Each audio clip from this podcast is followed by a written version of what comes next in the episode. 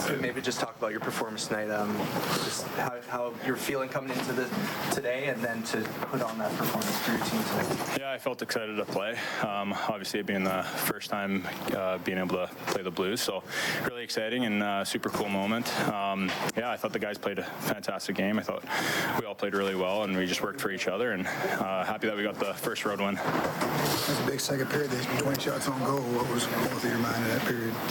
Uh, just uh, not a lot, to be honest. It was uh, kind of empty up there, but it was uh, it was a lot of fun, though. I was just, you know, trying to enjoy myself and have some fun out there and do the best that I can do for the guys. And I mean, the guys made some amazing blocks. I mean, uh, all every single one of the D, all the forwards were coming back hard, and um, yeah, it was it was awesome. A lot of fun. Do goalies, do you feel in a groove? Do you get in a groove when it's going like that, or is, is every save?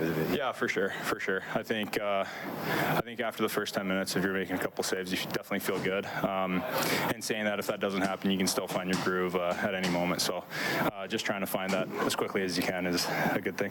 You've, you've come into the league and haven't been here, but it's like every time you get in there, it's it's a, it's a good performance. Are you kind of, you expected this of yourself at this point?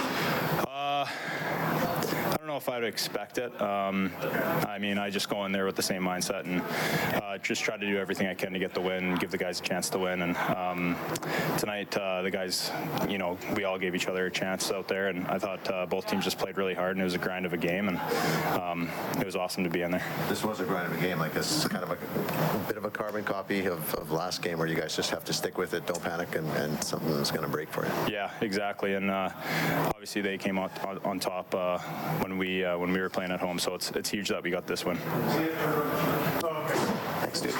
Hi, it's Shauna, and I might be a bad parent because my kids think French fries are vegetables. Hey, it's Ryan, and I might be a bad parent because I went out for wings when my wife was in the hospital after giving birth. Johnny here. I might be a bad parent because in my house, the tooth fairy gives pocket change. But we're not alone. Len emailed us and said his six-year-old daughter's Tarzan moment, going from love seat to lazy boy by curtains, made him more proud than any dance recital. And Andy left his two-year-old at the rink. All right, guys, I'm sure we're not alone. Like Andy's kid.